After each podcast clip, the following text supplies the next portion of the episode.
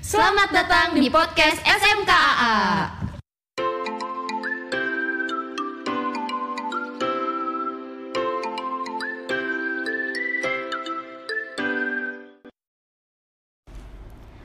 Halo sahabat, jumpa lagi di podcast Sahabat Museum Konferensi Asia Afrika.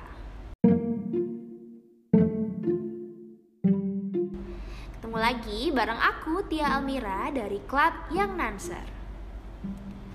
Di episode kemarin kita udah banyak ngobrol seru banget bareng Triden Bandung. Nah di episode sekarang tentunya nggak akan kalah seru dong dari episode yang kemarin. Nah episode sekarang itu kita bakal ngundang dua klub di Sahabat Museum Konferensi Asia Afrika loh. Klub apa ya? Nah langsung aja boleh perkenalkan diri, silakan.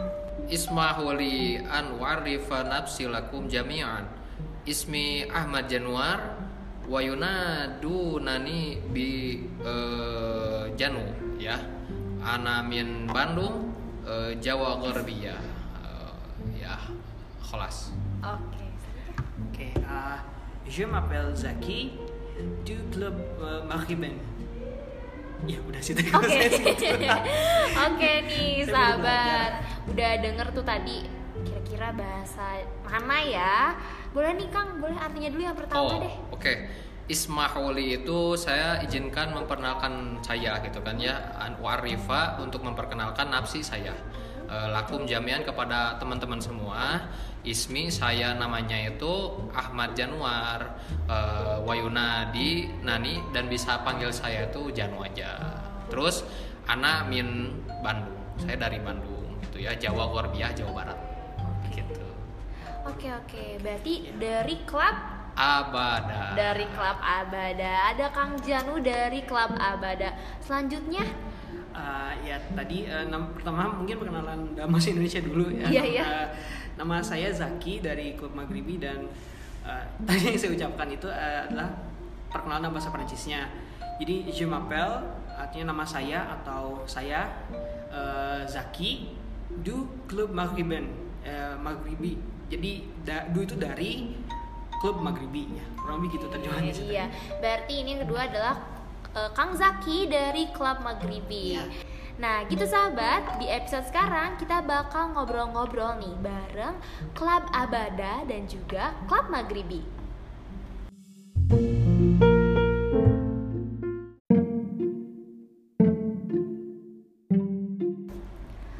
Oke, tadi kan udah ya perkenalan nama dan juga dari klub mana gitu.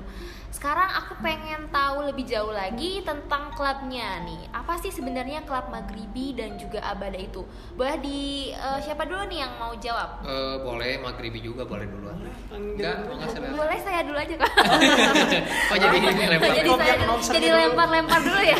boleh dari eh, Kang Janu aja deh, Oke boleh. lah, boleh, boleh. Apa sih sebenarnya klub Abada itu, Kang? Oke. Jadi sebenarnya klub Abada ini saya taunya dari Kang Wisnu ya. Wisnu Kang Wisnu itu sebagai penggagas pertama Abada. Jadi pertamanya itu namanya bukan Abada tapi Nahnu Arobiun. Nahnu itu kami Arobiun Arob. Nah, tapi karena katanya berdirinya kan tahun 2012 ya. Si orang-orang ini teh pengen merealisasikan eh, cita-cita SMKA dan MKA ya Museum Konferensi Asia Afrika itu ningkatin pemahaman masyarakat umum khususnya generasi muda untuk nilai-nilai perjuangan dan pengorbanan pada peran Asia Afrika. Konteksnya kan waktu itu ya. Makanya bukan Arab aja di Asia Barat itu. Jadi makanya namanya Abada dalam akronim Asia Ba- Asia Barat ya gitu. Tapi ya masuk juga bahasa Arabnya juga itu kan ya. Abada itu kan itu tadi selamanya gitu kan selamanya. Terus eh, ya penggagasnya Kang Wisnu dan visi misi Abada ini kalau saya lihat ini eh, lebih menjadikan wadah bagi masyarakat untuk mengenal bahasa dan budaya dari Timur Tengah atau eh, Asia Barat juga mengenalkan kepada masyarakat tentang bahasa asing khususnya bahasa Arab gitu ya. Terus mengenalkan pada masyarakat tentang budaya-budaya di Timur Tengah. Karena kan budaya Timur Tengah di Indonesia ini kan udah mafhum lah udah paham orang-orang ya udah tahu lah gitu kan Ramadan kayak gimana. Nah itu sama-sama aja cuman beda-beda apa namanya eh, kebudayaannya aja. Gitu aja sih Oke, berarti mengenalkan masyarakat ya Kang Iya. tentang bahasa, kebudayaan juga. Iya. Dan juga abada itu kepanjangan dari Asia Barat Daya. Asia Barat Daya yang artinya itu tadi eh, selamanya ya Kalau bahasa Arabnya abada selamanya. Oh, abada itu bahasa Arabnya selamanya. Iya. Wah. Oke. Sekarang eh, untuk klub Maghribi nih, Kang. Sebenarnya apa itu klub Maghribi, Kang? Jadi em, mungkin pertama kita dari sama kayak Kang Janu ya se- dengan sejarahnya barangkali Iya. kan.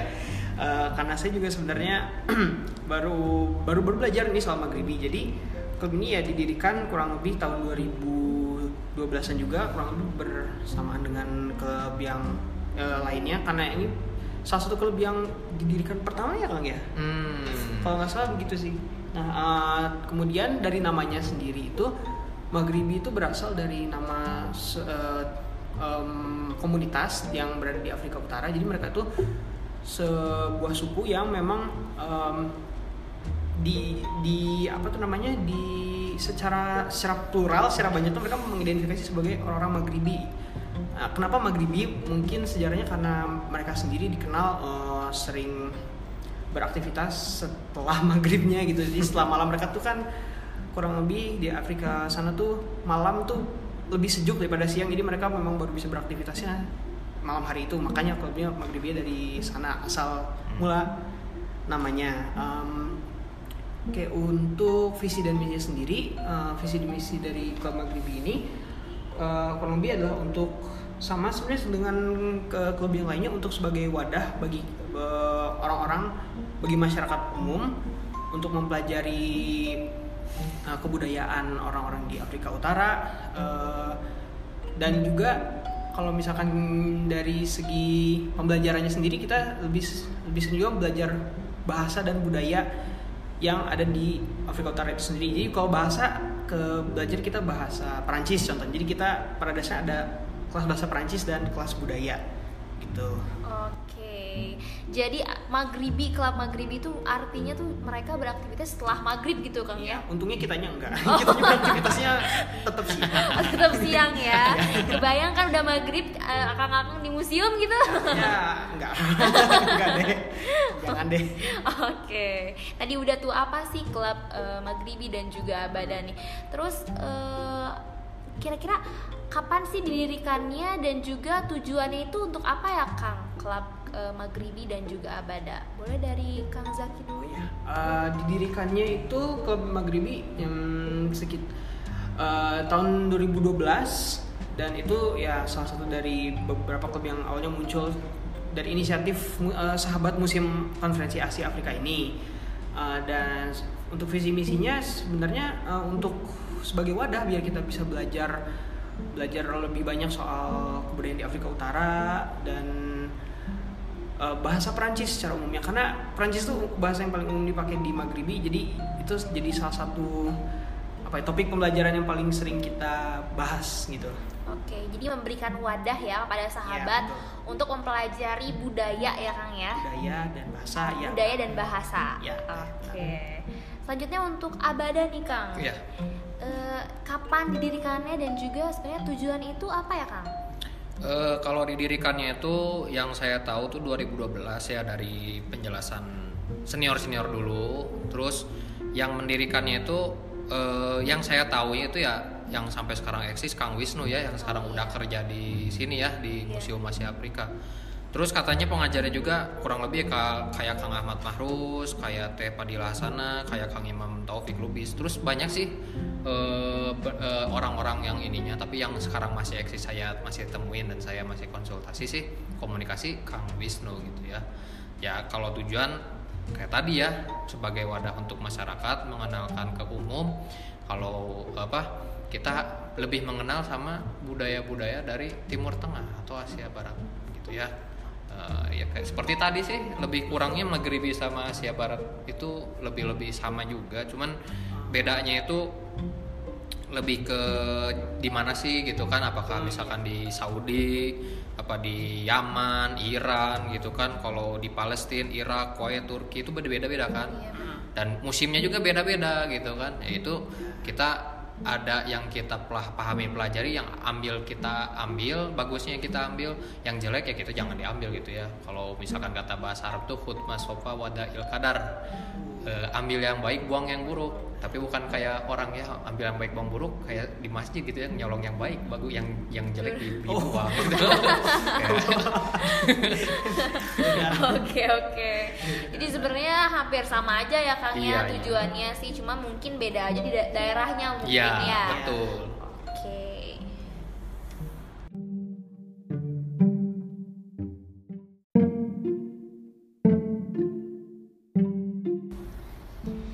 tadi udah tuh dijelasin apa sih klub Abada dan juga Maghribi terus kapan didirikan dan juga tujuannya apa.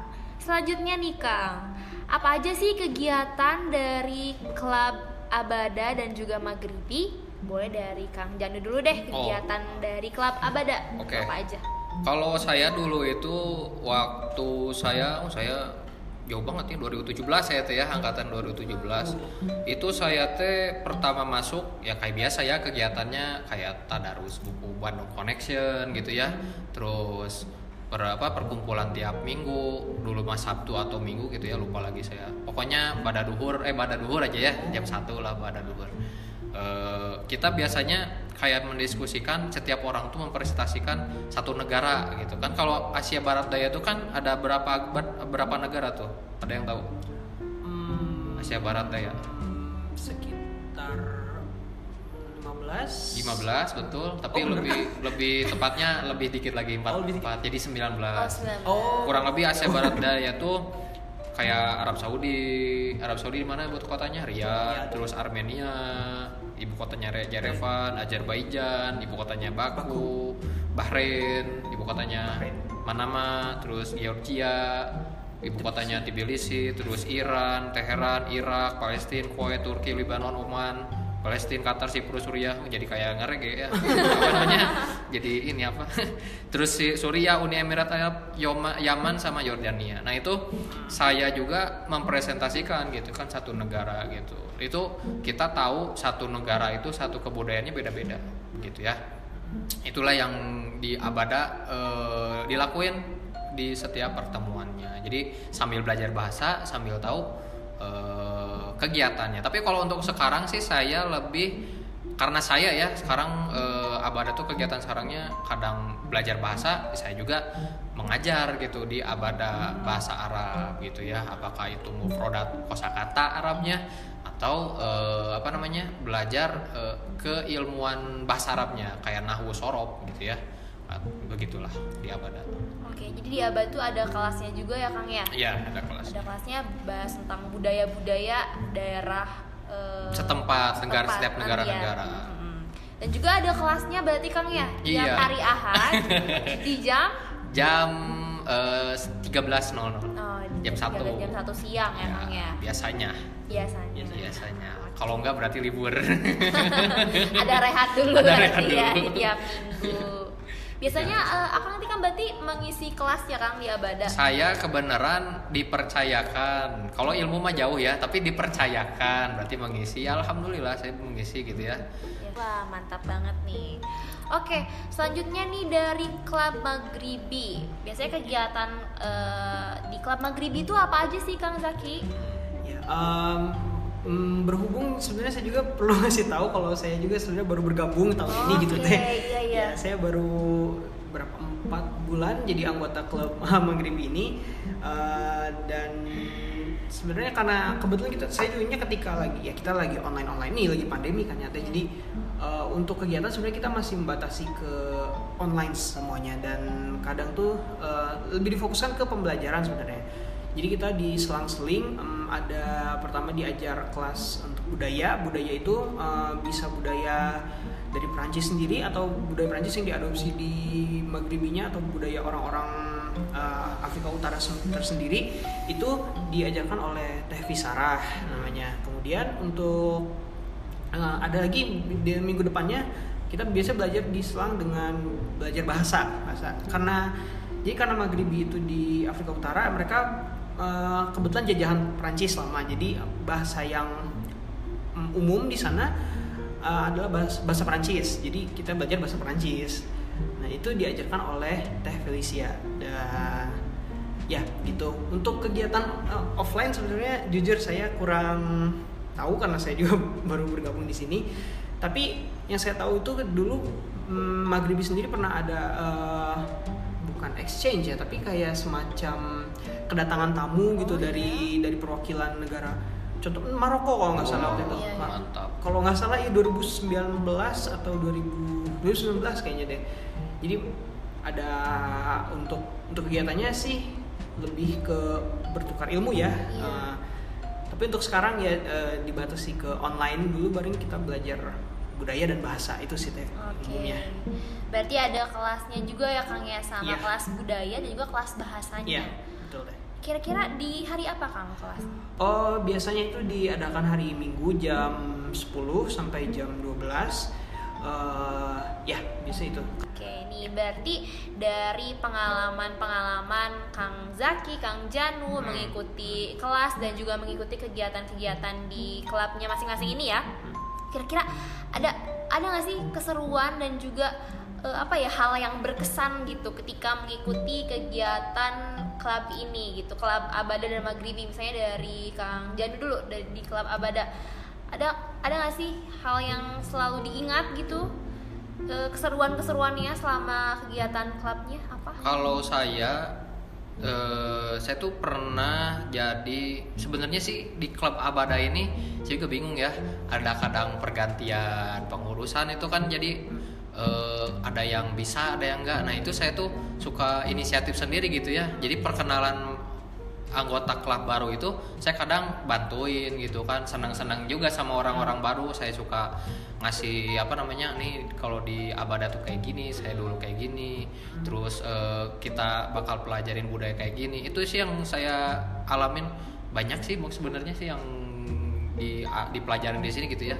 Tapi juga katanya ada dari hmm, apa tamu orang Mesir langsung ada orang Yaman juga ada. Jadi bahasa Arabnya itu kita jadi belajar katanya ya. Ka- kadang ada saya juga kadang datang kelas kadang enggak gitu ya? Ah, belang betong ibaratnya gitulah kalau di Abada tuh kesan-kesannya saya. Begitu. Oke, seru ya Kang ya. Berarti bisa ya belajar budaya-budaya dan juga bahasa berarti Kang ya. iya. Oke. Gini, kalau dari Kang Zaki, kira-kira ada apa sih keseruannya? Apalagi Kang Zaki katanya baru juga kan eh, Iya. di- belajar di klub Maghribi gitu. Apa hal yang eh, Kang Zaki senangin gitu ketika belajar di klub Maghribi? Apa sih keseruannya gitu? Hmm, ada sih itu eh, kita pertemuan yang beberapa eh, sebulan yang lalu kalau nggak salah itu kita ngadain pertemuan offline jadi memang sengaja karena kebetulan membernya lagi ada yang bisa jadi diadakan pertemuan offline-nya di sekretaris di sekre SMKA itu kita di sana em, ya rame gitu kan lagi orang pandemi gini online terus tapi kita kan ngumpul dan belajar offline. Itu menurut saya eh, rame sih rame banget dan eh, waktu itu belajar apa ya? Waktu itu kita belajar waktu itu yang kita pelajari adalah materinya angka dalam bahasa Perancis. Eh, yang bikin ramenya itu ya itu karena materinya itu. Kenapa kenapa materinya rame? Karena angka dalam bahasa Prancis itu sebenarnya aneh. Eh, beda beda dari yang lain gitu kang. Teh eh, misalkan contoh aja ya em, logika angkanya tuh eh, ya, misalkan kita 22 kan kalau di Indonesia 22 ya 22 gitu. Kalau di Prancis enggak 20 plus 2 jadi ada ada jadi kita tuh untuk mengucapkannya sendiri tuh ada ada apa ya namanya ada logika yang harus kita pakainya dulu gitu oh contoh lagi yang paling aneh itu adalah angka 80 kalau nggak salah 80 itu cara bacanya 4 kali Hmm. 2 kali 10 disuruh ngitung dulu jadi ya. jadi untuk ucapnya sendiri harus Oh, gitu dan gitu. itu itu yang bikin pertemuan saat itu rame karena kita kita belajar wah seribet ini dan serame ini tapi ya rame gitu Iya ya, seru. Jadi kalau mau nyebutin angka itu kita nggak langsung nyebutin ya Kang ya. Berarti Iya, kita enggak. harus dipikir dulu nih. Dipikir 40 eh, 4 kali 2 dikali 10 gitu ya. Berarti 80 itu. Iya, eh, 90 90. Jadi 90 itu cara mengucapkannya adalah kata maaf, kata di.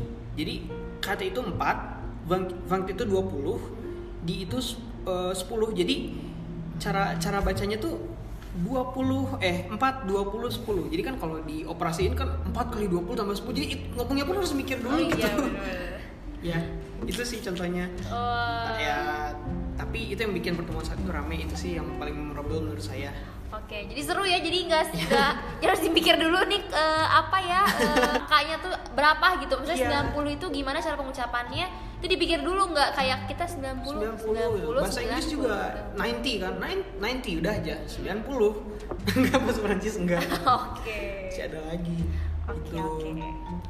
Oke tuh seru banget nih pengalaman-pengalaman dan juga keseruan eh, Kang Zaki dan juga Kang Janu selama mengikuti klub Abada dan juga klub Maghribi. Nah selanjutnya nih, tadi kan kita udah ngomongin eh, kebudayaan ya Kang, budaya lah ya Kang ya, Hmm. dan juga mungkin ada kebiasaan-kebiasaannya juga. Nah apa sih biasanya kebiasaan-kebiasaan yang baik yang dicontoh dari orang-orang Timur Tengah dan juga Maghribi? Misalnya dari Kang Janu dulu orang-orang Timur Tengah silahkan. Ya, kalau biasanya orang-orang Asia Barat atau Timur Tengah itu ya biasanya yang saya contoh itu seperti menjamu tamu. Menjamu tamu. Kenapa menjamu tamu? Coba lihat aja ya. Lihat di Saudi Arabia itu dulu gitu ya. Ini sebenarnya kebudayaan yang berkaitan sama eh, agama Islam.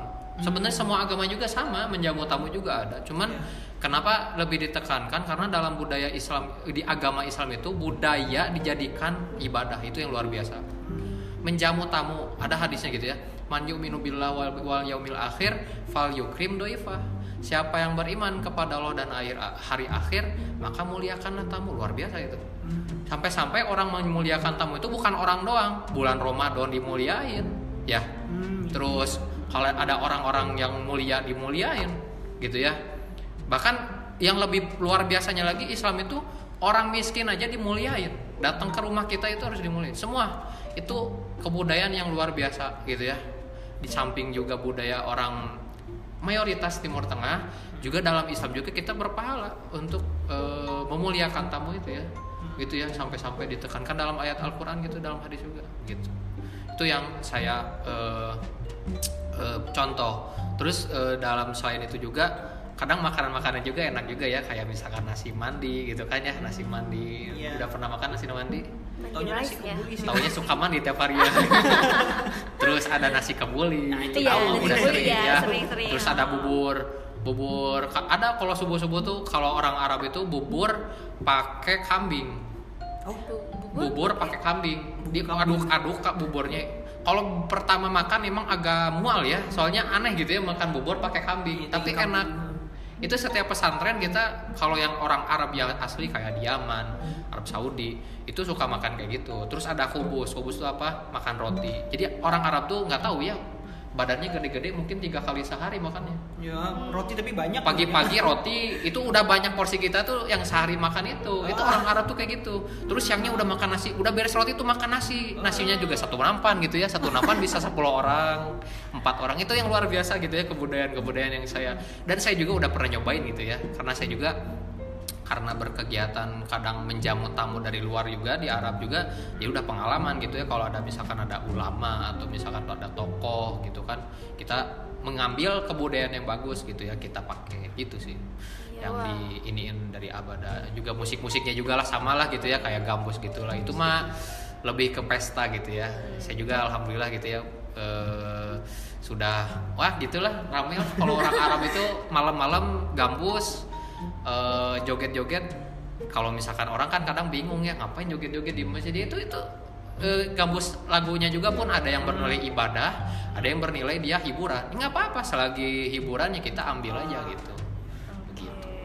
Banyak ya kebiasaan-kebiasaannya yang baik ya Kang, yang Baik. ya, yang dicontohnya tuh kayak tadi menjamu tamu itu Iya. memudahkan tamu selain pahala juga ya ya Pahala, betul. pahala besar ya. Betul. Terus tadi makanannya yang enak-enak ya Kang ya. iya Terus juga tadi yang terakhir ada roti Mariam tadi saya udah sebut belum belum Oh, belum oh tadi ya. roti Mariam Roti ya satu Mariam. lagi roti Mariam itu roti bundar Ya. mirip kayak apa ya Yang manis Eh, ya Kang ya? Eh ya itu manis putih tapi dia pengganti nasi biasanya dibanjur sama kuah gulai kambing Oh. Oh, asin jadi agaknya. Jadinya asin. kadang asin kadang itu roti cane kalau yang Oh iya, iya roti cane. kalau Iya, roti cane itu. India Oh. India bukan masuk Arab tapi Oh. biasanya kadang masak roti Ah, cane iya. gitu makanya intinya orang Arab tuh makanan pokoknya gandum dah itu Oh, aja iya. makanya Makanan banyaknya pokok. roti iya. kalau di sini kan tiada Nasi. tiada lain pakai apa makan cuangki sangu gitu kan apa nasi gitu Kalau kan orang sini kalau nggak makan nasi itu kayak belum makan iya berarti belum ya. makan ya kalau di situ makan roti ya gede gitu kan Oh. rotinya gede Wah, seru banget nih kita jadi tahu nih kebudayaan-kebudayaan dan juga kebiasaan-kebiasaannya ya dari Iya. daerah sana, dari daerah Timur Tengah nih. Selanjutnya nih Kang, dari Maghribi nih. Apa sih kebiasaan-kebiasaan baik yang bisa dicontoh sama kita? Nah, kebiasaan baik. Hmm, sebenarnya berkaitan juga dengan yang Kang Janu tadi ya. Eh, sebenarnya Maghribi itu se- Afrika Utara sendiri itu secara em, kebudayaan dekat ya Kang ya sama Timur Tengah ya. iya iya. Karena kan sama-sama mayoritas Muslim dan mereka juga eh, adatnya kurang lebih ya sama dengan Timur Tengah dari segi eh, dari segi apa barangkali ke keramahan keramahannya gitu. Jadi kan masih sama dengan Timur Tengah sana Eh, mungkin satu hal yang bisa kita teladani ya dari orang-orang Maghribi ini mungkin nggak berkaitan dengan eh, kebudayaannya sendiri tapi kalau menurut saya sendiri adalah eh, struggle-nya mereka perjuangan mereka ini karena orang Maghribi ini di Afrika Utara ini udah lama dari dulu mereka di ya, dijajah mereka di dipersekusi dikucilkan gitu kan Hmm. jadi hmm, tapi terlepas dari semua itu mereka tuh tetap terus gigih dan terus mereka sabar dan mereka tuh tetap eh, tetap bertahan gitu sampai sekarang. Kan budaya Maghribinya nggak nggak hilang gitu. Sampai Iya, sekarang iya. malah mereka jadi eh, mereka sekarang jadi eh, apa sendiri namanya? Negara sendiri kayak Maroko contohnya eh, apalagi contohnya tuh Libya. Libya. ya jadi barangkali menurut saya yang bisa diteladani dari orang-orang Maghrib ini adalah ke kegigihan mereka gitu. Gimana mereka bisa bertahan dan mereka mau terus mau terus bertahan terlepas dari apa yang apa pun yang menimpa mereka kalau menurut Hmm. saya sih itu Iya, iya. barangkali Oke, jadi dari perjuangannya dan juga Iya. kegigihannya untuk terus bertahan walaupun dalam keadaan apa pun gitu Kang ya. iya benar itu teh Oke.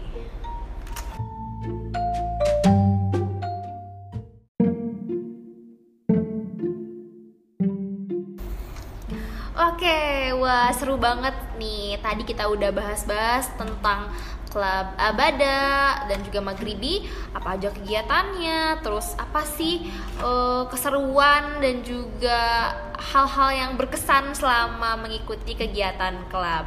Terus juga tadi kita ada bahas eh, kebiasaan atau kebudayaan yang bisa kita contoh dari eh, budaya Timur Tengah dan juga budaya Maghribi. Oke nih Kang, selanjutnya kita di segmen ini kita akan bahas mengenai rekomendasi. Jadi eh, biasanya di podcast kita itu di setiap awal bulan kita suka ngasih rekomendasi-rekomendasi buat para sahabat. Hmm. Bisa rekomendasi film, terus musik, ada juga rekomendasi bacaan. Nah, sekarang aku pengen ini rekomendasinya itu dari akang-akang nih, dari Kang Janu dan juga dari Kang Zaki.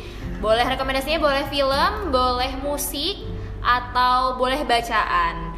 Hmm, kira-kira siapa dulu ya? Aku mau rekomendasi dari Kang Zaki dulu deh, boleh? Iya. Boleh eh, rekomendasiin apa nih buat sahabat nih?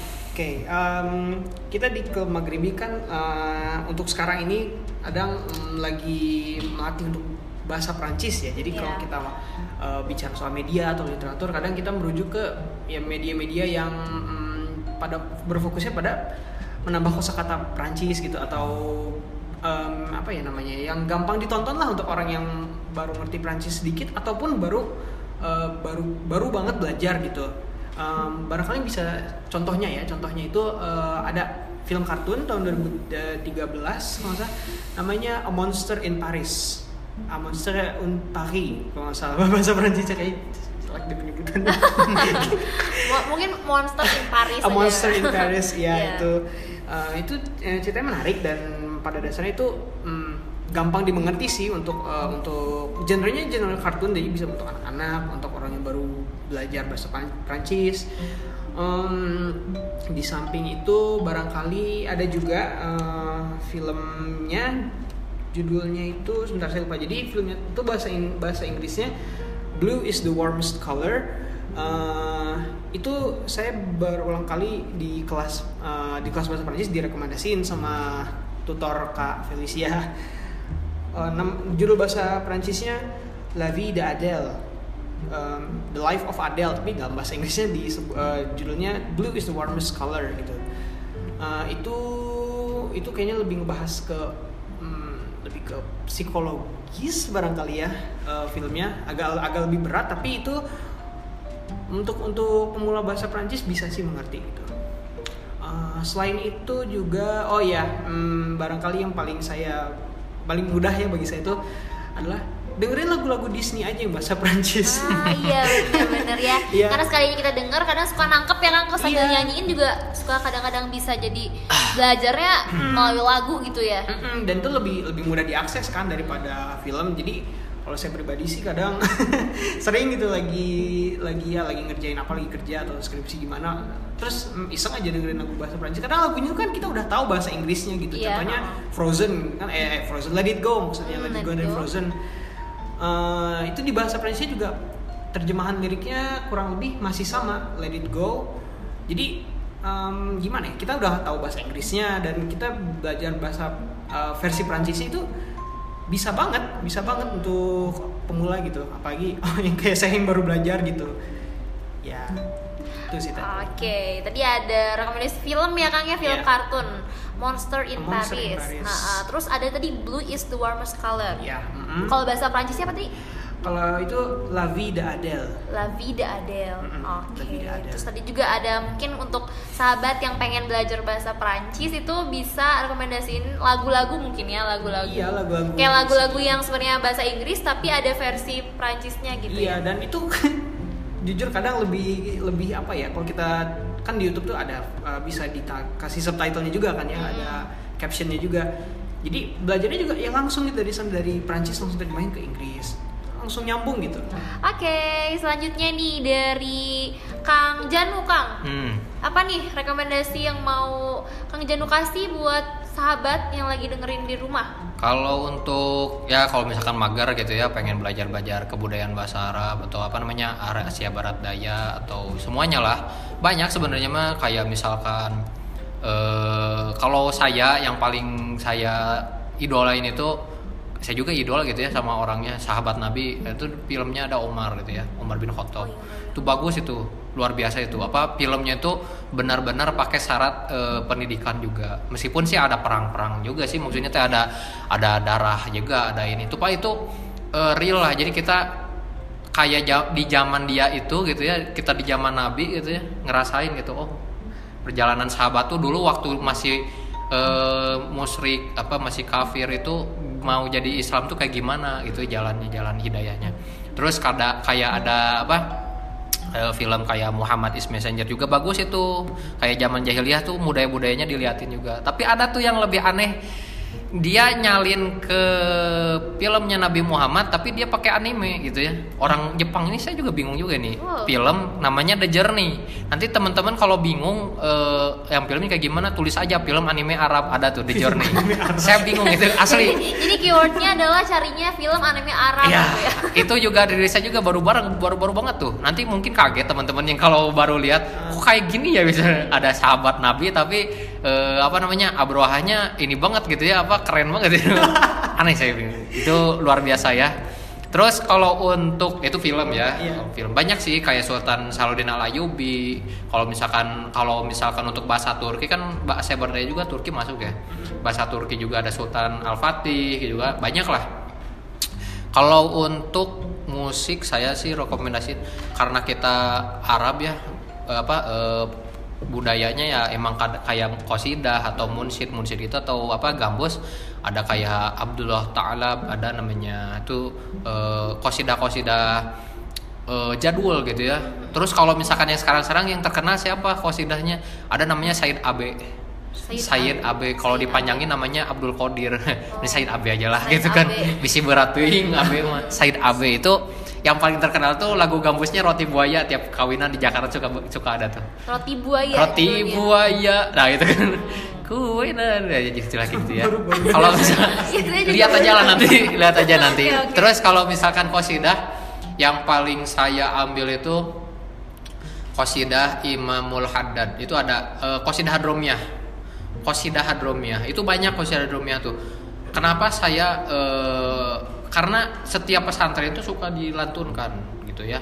Apakah dia pakai terbangan gitu ya. Musik pakai terbangan kayak kalau bahasa Arab tuh dubab. Dubab itu ya agak gede gitu.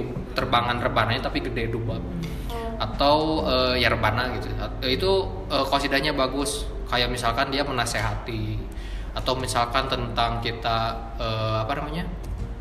Eh, mengingatkan kepada Tuhan gitu ya kepada Allah terus tentang memuji Nabi juga. Terus tentang kita mengingatkan oh kita teh bentar lagi mau meninggal. Misalkan eh, apa ada satu qasidah saya saya lantunin dikit lah kayak Allah eh, apa alayya Allah bin Nazra ala ya Allah bin Nazra bi bin miman ainil rahima tudawi kullama bi min amradin sagimah nah itu ala ya Allah bin Allah itu melihat ala ya Allah. Ya Allah Allah itu melihat bin Nazra minal ainir rahimah dengan apa penglihatan yang maha kasih.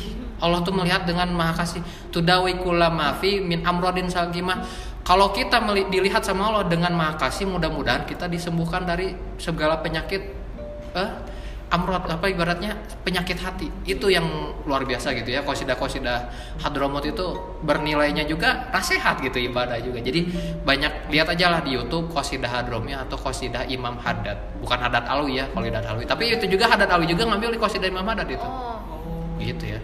Oke oke. banyak lah rekomendasinya. Terus kalau misalkan yang lebih percintaan sih Laila Majnun ya. Nanti lihat aja lah di YouTube banyak Laila Majnun film-film Laila Majnun gitu Oke, uh tuh banyak banget tuh rekomendasinya nih sahabat. Tadi ada film, ada Umar bin Khattab ya. Terus Ya. ada tadi film yang agak-agak mulai nyeleneh tadi apa The Journey juga ya. Ah, agak nyeleneh tapi agak seru juga saya lihat ya Juga. anime tapi sahabat nabi gitu ya Iya, keren sih keren kayaknya ya. ini yang dengerin juga pada pada penasaran gitu Iya, iya, sih, saya juga jujur eh, saya juga penasaran gitu saya maksudnya. baru dengar sih Iya, karena kita baru denger nih apalagi sahabat yang di rumah juga boleh. Terus ada juga ada eh, gambus-gambus ya Kang ya dan Ya. juga kasidah yang syair dan juga liriknya itu ya memberikan nasihat-nasihat juga ya Kang. nasihat. Iya tuh keren banget wah luar biasa.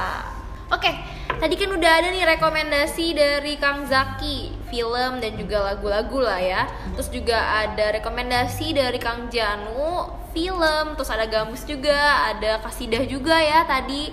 Nah, aku juga mau ngasih rekomendasi nih buat sahabat di rumah yang mau nonton film nih. Pasti kalian juga, saya nggak asing deh Kang ya, kalau misalnya kita bahas tentang Spider-Man. Hmm. Pasti pernah nggak sih?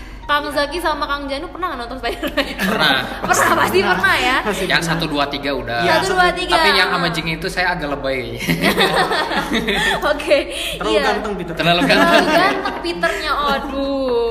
Nah ngomong-ngomong tentang Spider-Man, Kang, nah ternyata Spider-Man itu nanti bakal tayang nih di bulan Desember itu Oh. di tanggal, iya di tanggal 17 Desember nih, di pertengahan Desember itu eh, akan tayang film Spider-Man ini produksi Marvel Studio dan Sony Picture. Nah ini kayaknya juga mungkin para pendengar yang suka eh, film-film Marvel juga pada nungguin ya. Nah, untuk Spider-Man ini judulnya itu Spider-Man No Way Home. Itu akan mengisahkan Peter Parker yang menghadapi krisis besar karena identitasnya itu bakal keungkap gitu loh, Kang. Hmm, iya. Terus Way Peter Parker ini minta bantuan sama Doctor Strange itu agar orang yang lihat dia itu bisa ngelupain identitasnya dia eh, identitasnya si Peter Parker ini sebagai Spider-Man gitu. Nah, jadi buat sahabat yang mau nih nonton filmnya Spider-Man No Way Home itu bisa nonton di bioskop kesayangan para sahabat itu di tanggal 17 Desember 2021 ya Kang ya buat akang-akang yang di sini juga yang kalau mau nonton boleh film Spider-Man Oke, oke. dan Iya, juga iya. sahabat di rumah boleh nonton Spider-Man. Oke, itu rekomendasi-rekomendasi yang bisa hari ini aku, Kang Janu dan juga Kang Zaki bisa kasih untuk kalian.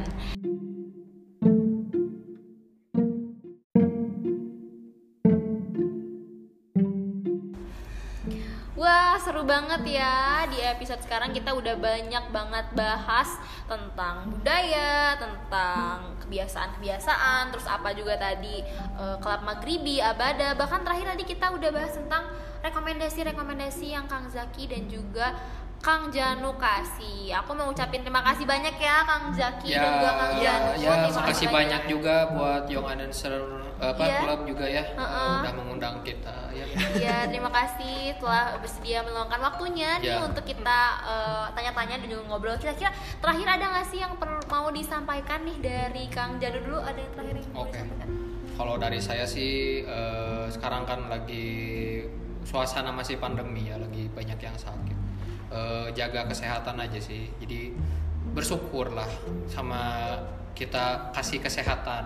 Kalau misalkan kita lihat masalah perekonomian masih memburuk, eh, kampus masih apa? Oh, work apa bukan work from home apa namanya? Eh, Learn of ah? learn ya? from home Learn Iya, from home iya, ya. learn from home, Learn ya. from home berarti LFH dong ya. Bukan apa namanya? Ya. eh, apa namanya? eh, bakal belajar di rumah atau misalkan kerja di rumah, ya sabarlah dulu lah. Ya eh, kita mudah-mudahan dari apa namanya? kinerja pemerintah ke atau misalkan institusi yang lainnya eh, dengan kita menjaga kesehatan kita, kita juga membantu gitu ya apa pekerjaan mereka juga dan semuanya juga ya ibadah lah ya kita bersyukur ibadah menjaga kesehatan juga ibadah gitu ya itu aja itu aja sih yang saya ini kan ya eh, pesannya gitu ya Iya, jangan lupa jaga kesehatan berarti Kang ya. jaga kesehatan iya, oke terakhir nih dari Kang Zaki.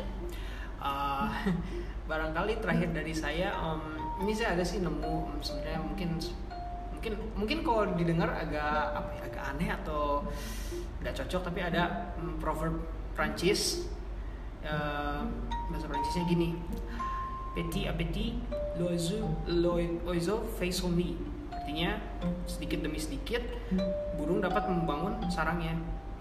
Mungkin maksud dari saya ngomong kayak gini adalah ya sama dengan Kang Janu tadi kita kan lagi situasi pandemi ini jadi Iya. sedikit apa pun yang kita lakukan itu yang sekarang mau itu online mau itu lagi kita ngapain itu pasti nanti ujungnya uh, bisa menjadi suatu hal yang besar gitu contohnya juga mungkin berkaitan juga dengan yang kita lakukan sekarang kita kan bikin podcast kita kan Iya. uh, saling diskusi kecil-kecilan gitu siapa tahu suatu hari nanti ini bisa jadi sesuatu yang besar gitu Iya, amin. amin Oke, wah terima kasih nih Kang Zaki dan juga Kang Janu. Sama-sama. Iya, semoga nanti kita bisa kolaborasi lagi ya di Iya. episode-episode yang lain. asal seru-seru aja nggak apa-apa Oke, seru-seruan. Oke, sip. Terima kasih ya. Eh, aku juga mau ucapin terima kasih untuk sahabat yang udah dengerin episode sekarang dan juga episode-episode sebelumnya. Aku mau coba mau ngingetin nih sahabat, untuk sahabat yang mau berkunjung nih ke Museum KA, sekarang tuh udah bisa banget loh. Tapi dipastikan sahabat ini udah vaksin dosis pertama dalam keadaan sehat dan juga memiliki aplikasi Peduli Lindungi. Nah, sebelum berkunjung, sahabat itu terlebih dahulu mengisi formulir reservasi yang linknya bisa didapatkan di Instagram Asia Afrika Museum atau di websitenya asianafrikamuseum.org. Kunjungan ini dapat dilaksanakan pada hari Selasa, Kamis, dan juga Minggu dengan empat waktu sesi yaitu jam 9, jam 11, jam 1 siang, dan 3 sore. Oke, terima kasih ya sahabat yang udah dengerin podcast kali ini. Nantikan episode-episode selanjutnya dari podcast Sahabat Museum Konferensi Asia Afrika. Sampai jumpa di episode selanjutnya. salam museum di hatiku Sampai jumpa lagi, dah. Ilaliko au revoir